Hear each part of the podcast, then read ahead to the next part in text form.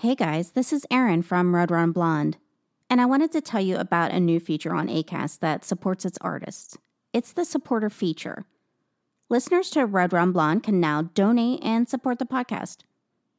However, there's no subscription or commitment. You can just give whenever or whatever you'd like. It's completely up to you. Just find the support the show link in the show description on any episode. You can use Apple Pay or Google Pay, and it takes less than 30 seconds. You can donate anonymously or you can add a message that I can see.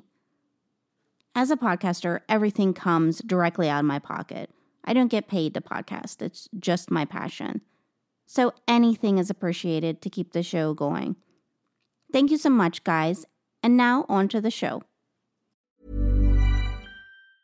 As a person with a very deep voice, I'm hired all the time for advertising campaigns. But a deep voice doesn't sell B2B and advertising on the wrong platform doesn't sell B2B either. That's why, if you're a B2B marketer, you should use LinkedIn ads. LinkedIn has the targeting capabilities to help you reach the world's largest professional audience.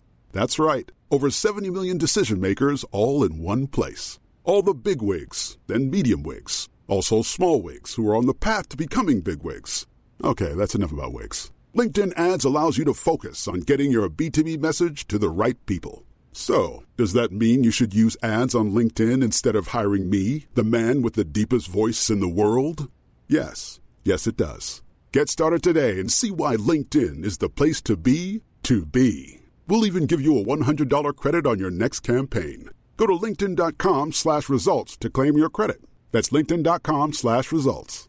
Terms and conditions apply. Hey, I'm Ryan Reynolds. At Mint Mobile, we like to do the opposite of what Big Wireless does. They charge you a lot, we charge you a little. So naturally, when they announced they'd be raising their prices due to inflation, we decided to deflate our prices due to not hating you.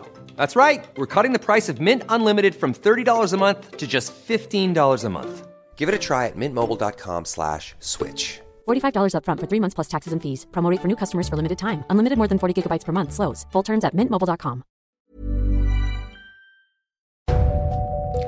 Hello and welcome to Red Rum Blonde. This is a true crime podcast. Each week, I'll explore a case, the victims, the facts, and the mystery surrounding it. Some are solved, some remain unsolved.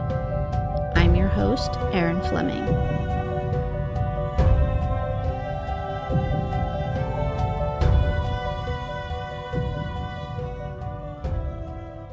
When Mary Fager returned from a trip to see relatives, I doubt she expected to come home and find her immediate family slaughtered. Then, to make matters worse, she would receive a sick, taunting letter from one of America's worst serial killers. This is the story of the Fager family. Mary Fager was returning from an out of town trip to see relatives in Emporia, Kansas. Her home was at 7105 East 14th Street in Wichita, Kansas. In investigating this case, I was able to see the home and the surrounding neighborhood on Google Maps. It just looks like a quiet community on a tree lined street. The lawns are well manicured in a uh, keeping up with the Joneses kind of way. And the slightly affluent home is sandwiched between other homes on each side and across the small street. You can totally envision kids riding their bikes, or fathers watering the lawns, or moms tending to the flower beds. Never in a million years would you think it would be the site of a family massacre. I think when most of us think of Kansas, we get lost in scenes of The Wizard of Oz, the flat, rolling plains. Wichita did begin as a trading post in the 1860s, but has since become the largest city in Kansas. There's a metropolitan area at its core that's surrounded by suburbs, so it's not as cowtown as you might think it is. The story all takes place on December 31st of 1987. Like I said, Mary had been to Emporia for a few days to see relatives. When she unlocked the front door to her home, the first thing she saw was her husband, 37 year old Philip, on the floor. The accountant at Boeing Military Company had been shot twice. His feet were pointed towards the door and he was lying on his back.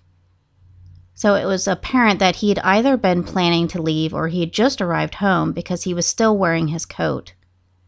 So, in a total panic, Mary ran across the street for help. Luckily for her, she noticed the family car was gone, and she gained some sense of relief to think that her daughters must have been somewhere and escaped what befell their father, who was dead on the floor. When she was taken to the police station to be interviewed, she was in shock.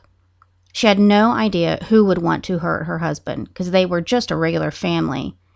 And families like hers don't even have enemies. So, in her mind, it had to have been some kind of botched robbery. To provide comfort, Mary's parents arrived at the station from Emporia, and Mary would soon need it. She found out that her daughters weren't out in the family car, but they too had been at home and found dead. Both daughters had been found in the basement's hot tub, covered by the lid. Nine year old Sherry was a third grader at Jefferson Elementary School. She was found still in her pajamas, bound with electrician's tape, and then strangled and her 16 year old sister Kelly, a senior at Southeast High School, was not bound like her sister, but she was found nude and had apparently also died from drowning. And I read different accounts, and the details on the story always varied. Quite a few had the ages of the sisters switched, but in the majority, they had Sherry as the nine year old and Kelly as the older one. And then some referred to Philip as Melvin or Philip Melvin, so I'm just assuming that Melvin was his middle name. An autopsy was performed by Sedgwick County coroner Robert Daniels. He concluded that Philip had been shot at very close range with a pistol, and the eldest daughter, Kelly, had no marks on her body. Her cause of death was from drowning. The youngest girl, Sherry, had been strangled with one half inch black electrician's tape, and she was bound with that same tape and then placed in the 92 degree hot tub. The coroner said she most likely had just a wisp of life left in her and had actually died from drowning just like her sister. The whole family had been dead for at least 24 to 36 hours. He said the girls had simmered for hours. It was an absolute sickening crime. The last person to see the family alive was contractor William or Bill Butterworth. And Bill was well known to the family.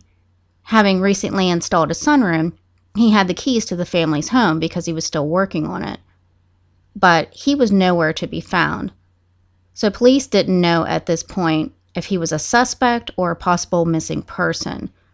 There was no sign of forced entry. And police also wondered if he might have the family car, which was missing, a gray 1983 Volkswagen Rabbit. A few days later, his van was found a few blocks away. But a search of the vehicle didn't provide any clues to the mystery. His wife Shelley reported him missing on the day of the deaths. When Bill made a phone call home, she was extremely relieved to hear from him. There was another relative with her at the time of the call, and that person made a call to the police. So they traced everything to Stuart, Florida. Authorities there were notified, and the 33 year old was arrested near the phone booth where he made the call home. And he was standing right next to the gray Volkswagen, with the keys in his pocket. So, what was the story with Bill Butterworth? Sadly, he wasn't able to provide any information.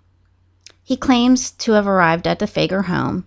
He found Philip's body, and then he said he heard noises in the house. So terrified, he ran from the home, grabbing the keys as he went. And from there, he said he went into a, uh, like a fugue like state and claimed not to remember anything after that. He didn't recall stopping by to buy clothes or to empty out his bank account, and police were baffled. Butterworth had no criminal record, and he was a family man. He was a father of three. He had a three year old and six month old twins and people described him as the type of guy that would give you his shirt off his back. Not someone capable of committing such an atrocious crime. And plus, there was no motive for him to kill the Fagers. So the police wondered if they had their suspect. And then they were totally thrown for a loop.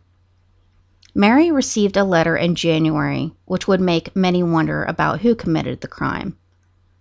It contained an illustration of a woman who was bound and lying next to a tub.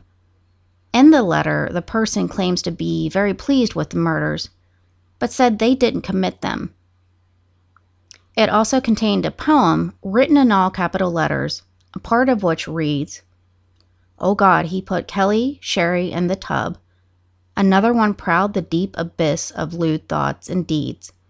And while he built the spiritual and tension washing reel. So, in it, the writer compared the murders to an Aztec human sacrifice. And there was a strange logo down in the corner. And it was signed BTK. Now, most of you probably know exactly who this letter writer was, but for those of you who don't, and even if you do know the case, I'm going to go and talk about the killer since it seems very relevant. So, BTK stands for Bind, Torture, and Kill, and was used as a moniker by Dennis Rader. And at this time, he was an active serial killer. His crimes began in 1974. Rader was born in Pittsburg, Kansas, but he grew up in Wichita. And like many serial killers, he was known to have taken pleasure in torturing small animals. From 1966 to 1970, he was enlisted in the Air Force. And then after serving, he worked in the meat department at an IGA supermarket in nearby Park City.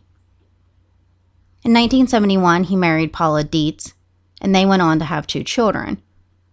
Rader furthered his education by getting an associate degree in electronics and then graduating from Wichita State University with a bachelor's in administration of justice, and that was in 1979. And from there, he held a variety of jobs. One was installing security alarms for ADT security services. And this is a spoiler alert Probably the creepiest part of the Netflix series Mindhunter shows him performing this job in a very eerie foreshadowing. He also worked as census taker, both jobs that allowed him access to homes and information about the inhabitants. One other job he held was a dog catcher, and many described him when he was doing this job as oddly enthusiastic about catching dogs and euthanizing them. He led a double life to the community, he was a father, a husband, churchgoer, and a Cub Scout leader. But in secret, he was committing heinous crimes. His first murders occurred on January 15th of 1974. The Otero family were strangled to death in their own home. The victims were parents 38 year old Joseph and his wife 33 year old Julie, their children 11 year old Josephine and Joseph Jr., who was only nine. He confronted the family via the garage with a knife and a 22 caliber handgun. It was very early in the morning and the kids were still getting ready for school. He led them all to think that it was just a robbery and to not be afraid. And then, after coer- coercing them to put the family dog outside, he bound their hands behind their backs and he led them all into a bedroom and from there he put plastic bags over the father and the son's heads, and then put ropes around them. And Julie begged for her for him to release them, but he ended up strangling both father and son. And then he put a bag over her head and began strangling her with a rope. And little Josephine was the last to suffer the same. And she was alive when he brought her down to the basement. And then, after removing her clothes, he put a rope around her neck and he hung her from a pipe, telling her that she'd be in heaven tonight. He left behind semen evidence at the scene.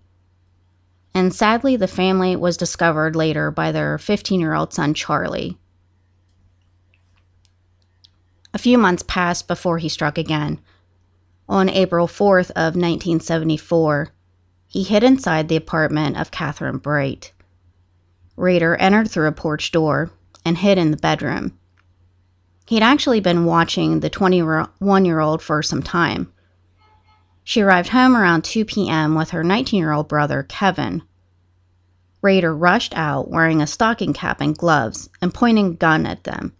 And he said he needed a car, money, and food because he was a wanted criminal. So after forcing them to the bedroom, he made Kevin bind his sister's hands and feet. And then Kevin was taken into another room and bound, but not successfully. From there, they fought, with Kevin almost getting the gun away from Rader. Unfortunately, Rader regained control and he shot Kevin in the head twice. When he then turned his attention to Catherine, he tried to strangle her, but he realized it wasn't an easy job, so he proceeded to just stab her in the stomach.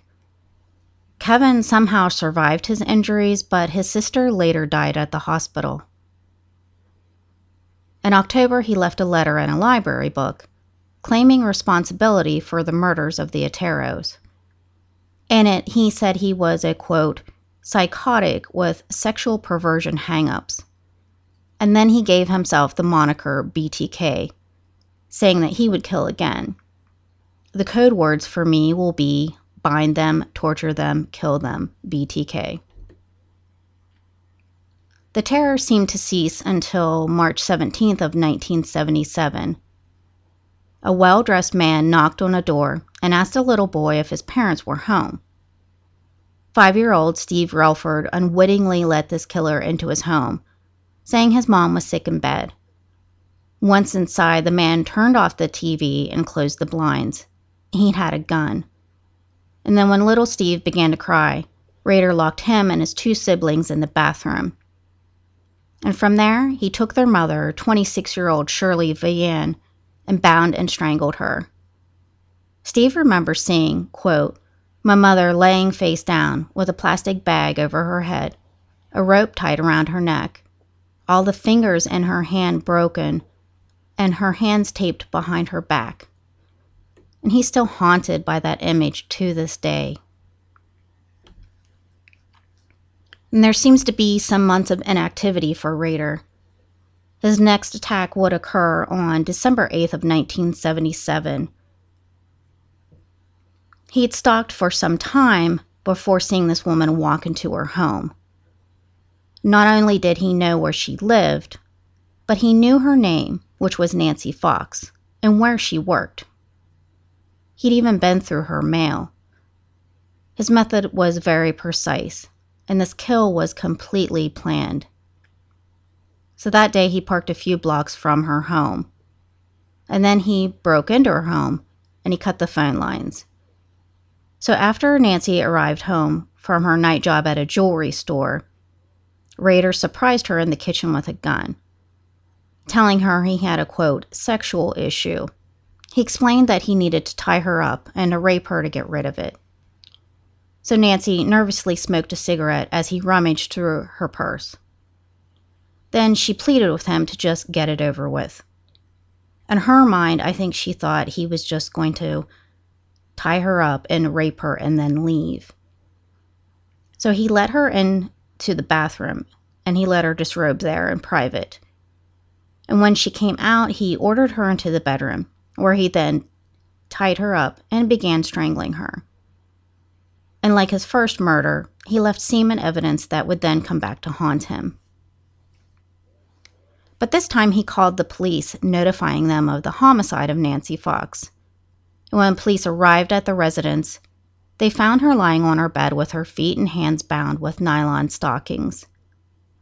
And even though Rader had insinuated to her that he was going to leave after binding her, he lied because Nancy had been strangled to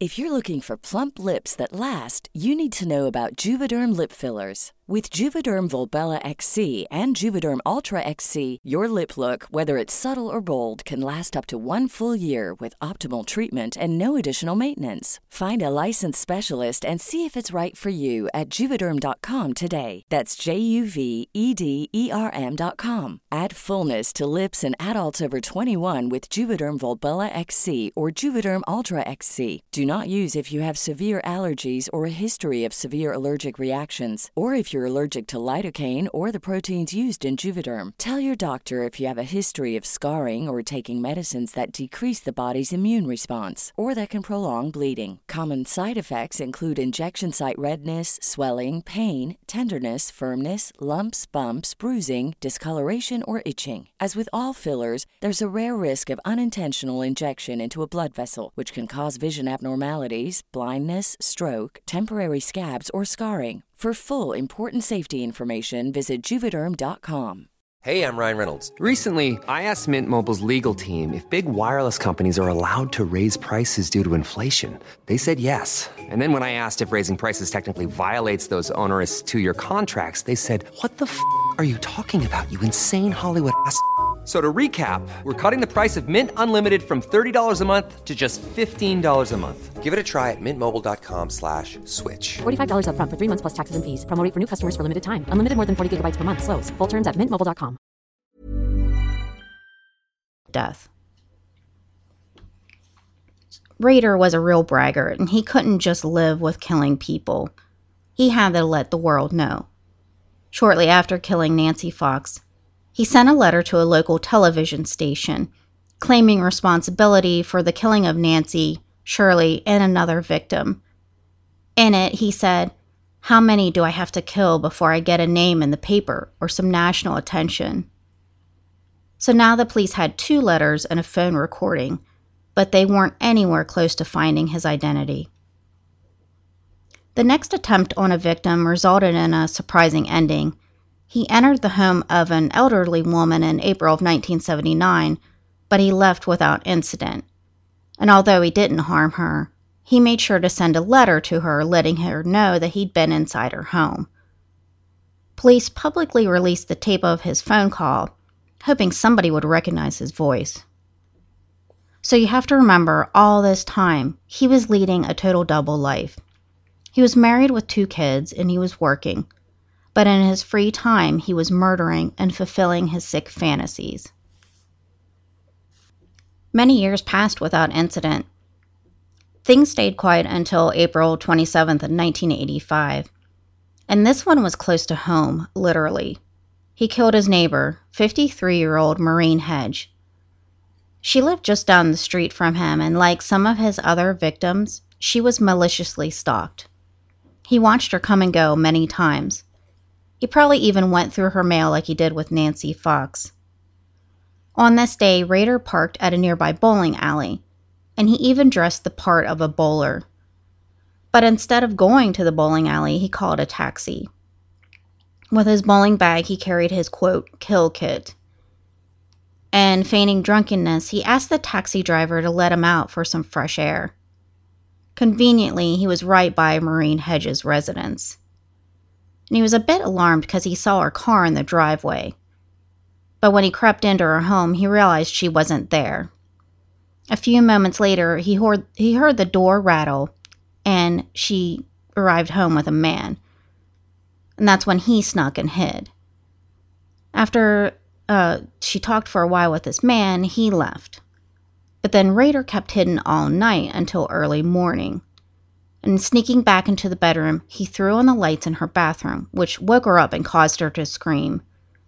And she had to have recognized him from the neighborhood. Unlike many of the other attacks, this time he didn't disguise himself in any way. And he quickly strangled her with his, just his bare hands.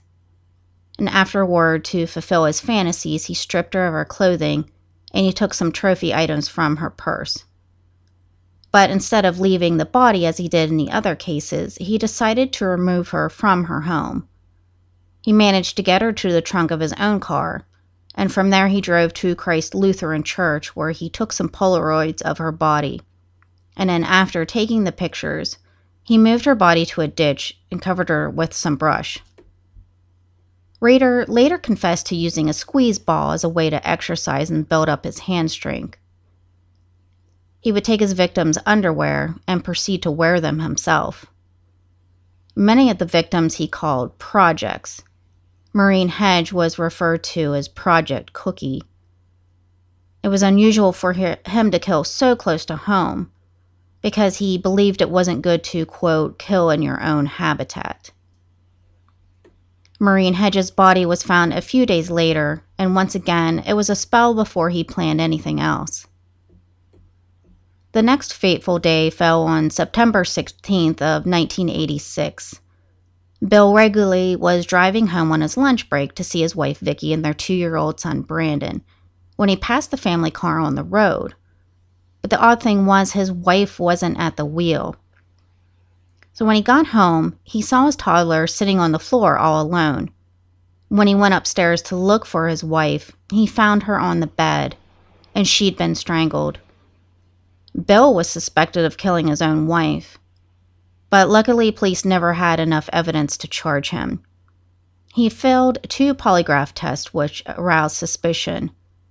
And even when the case grew cold, this cloud of suspicion still hung over him.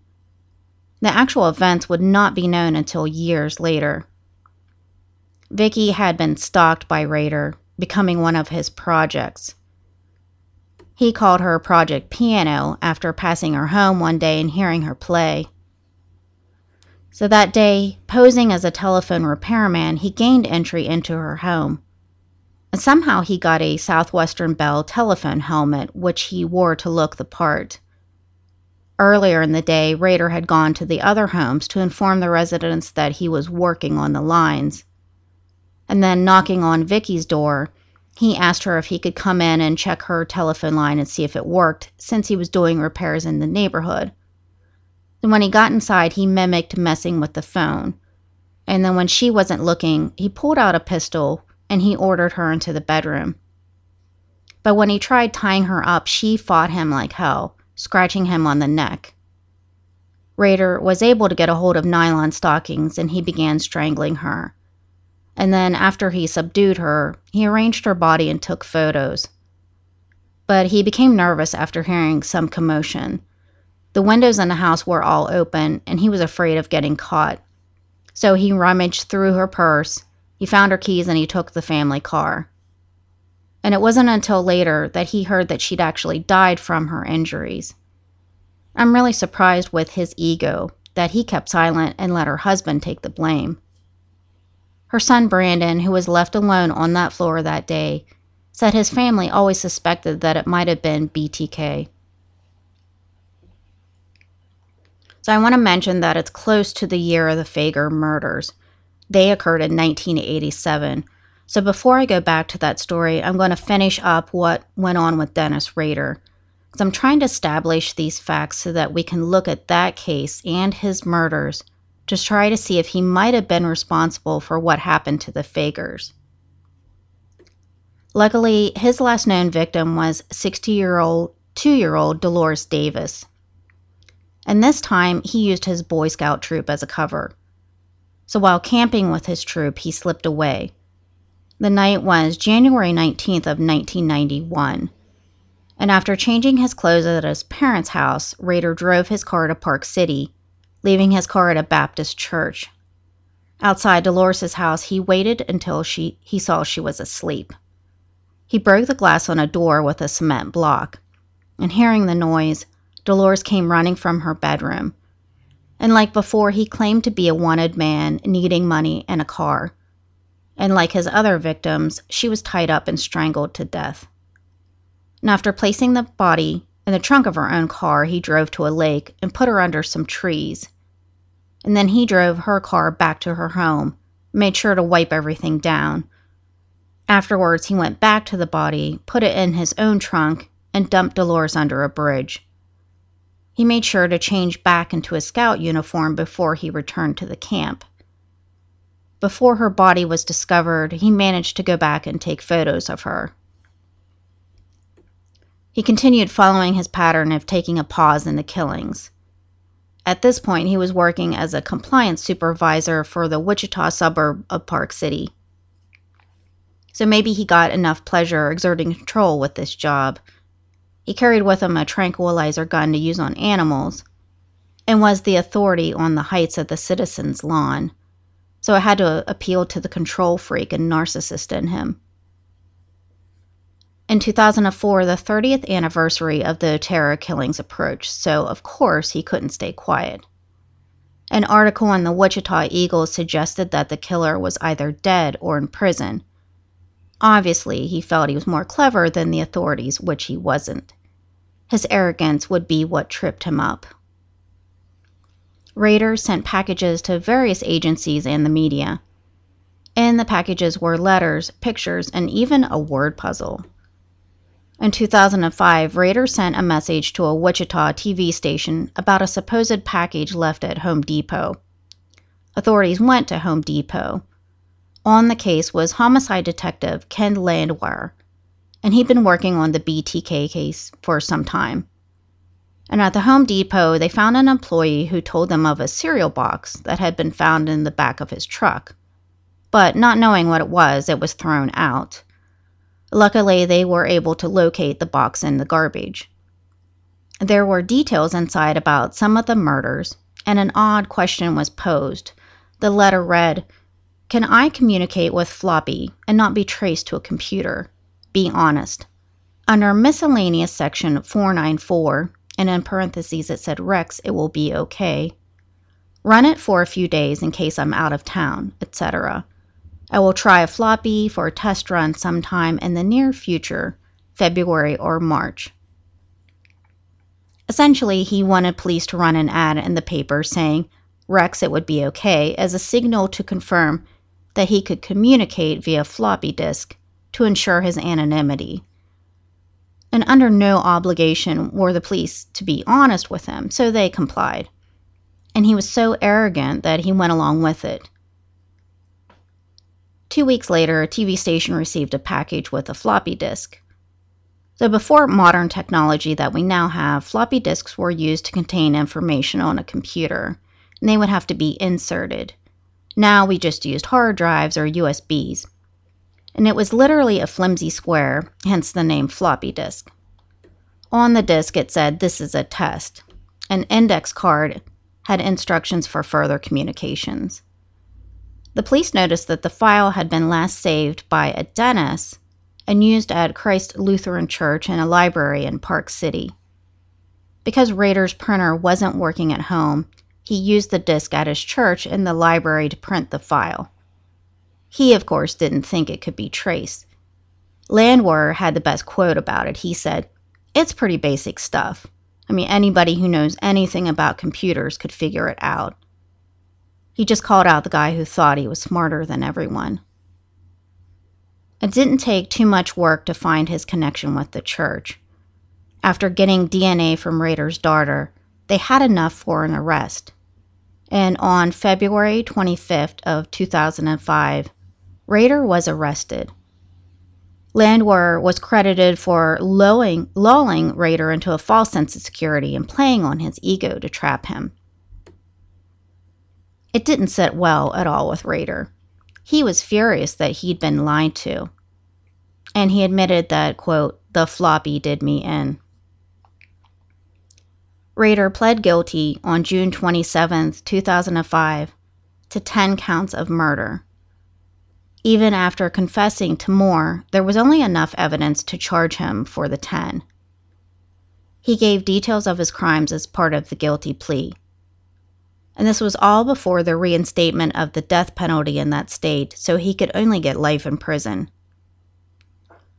He was given 10 life sentences to be served at El Dorado Correctional Facility, and there he's kept in solitary confinement for his own protection.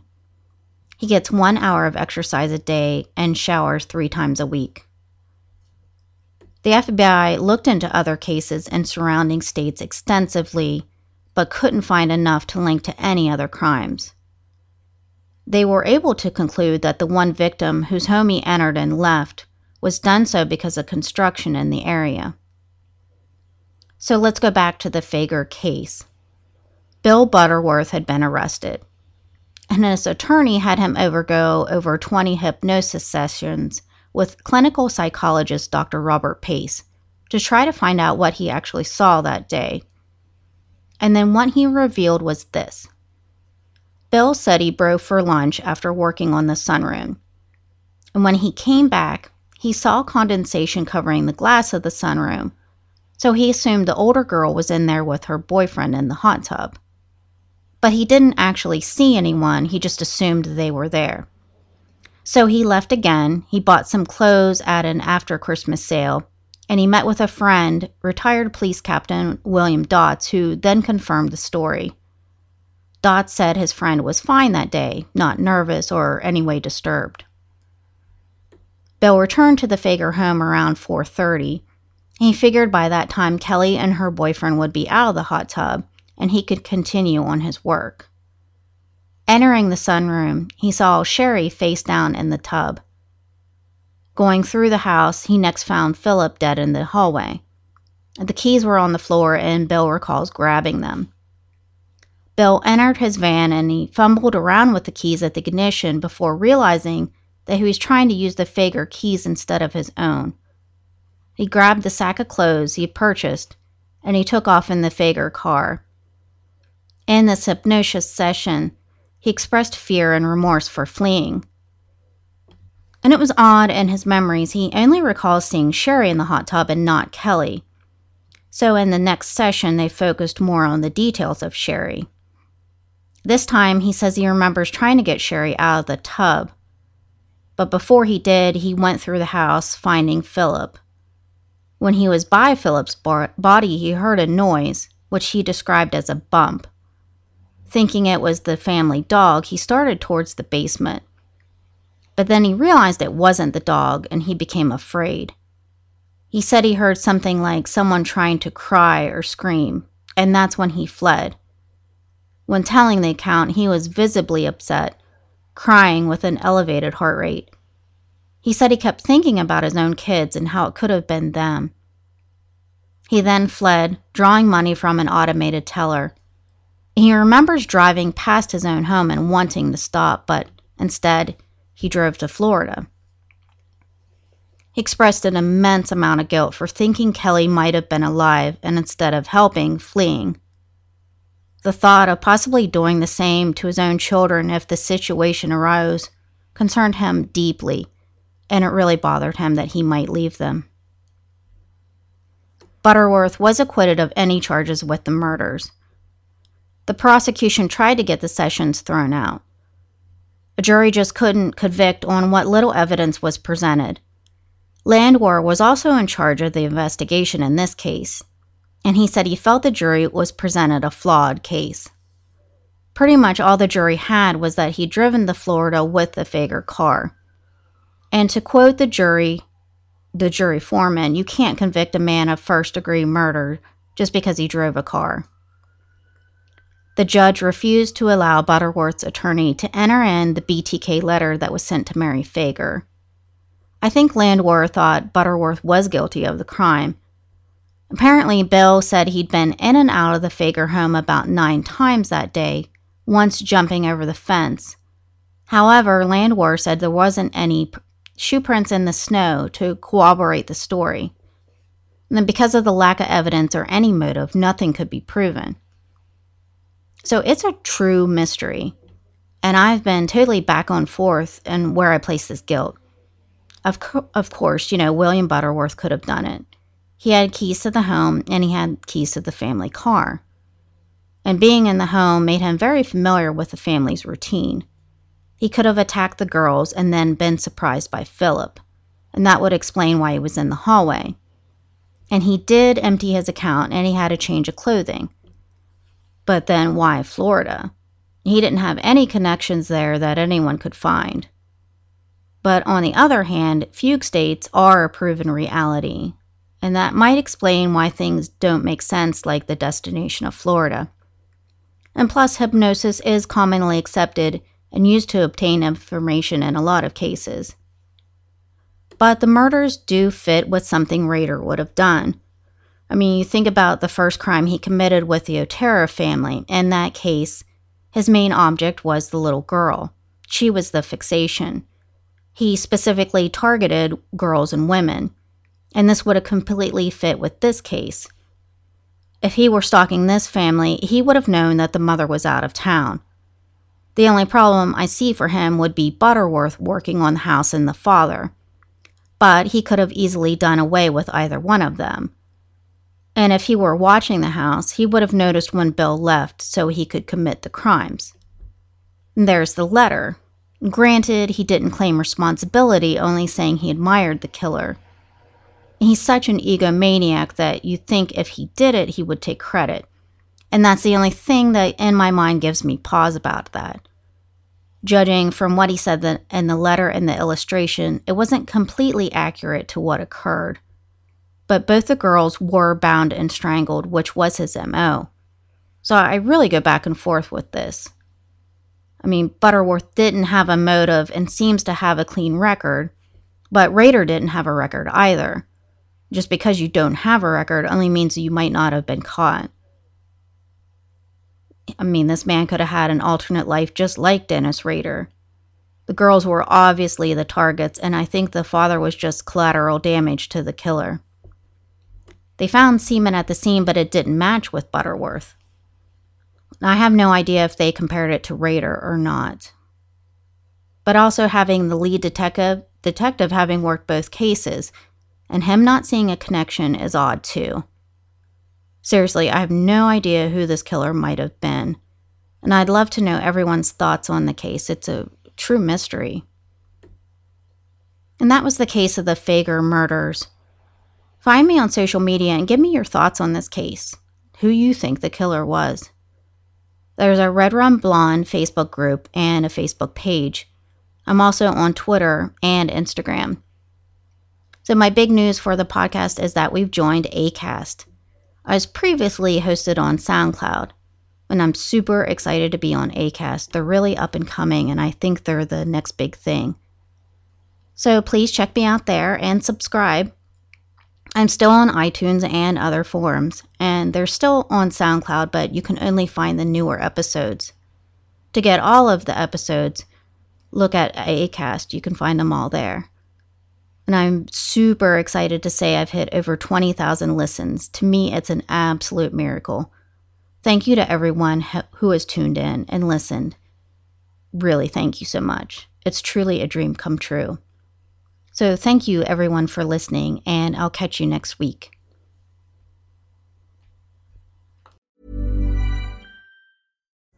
Pulling up to Mickey D's just for drinks? Oh, yeah, that's me. Nothing extra, just perfection and a straw. Coming in hot for the coldest cups on the block. Because there are drinks, then there are drinks from McDonald's. Mix things up with any size lemonade or sweet tea for $1.49. Perfect with our classic fries. Price and participation may vary, cannot be combined with any other offer. Ba da ba ba ba.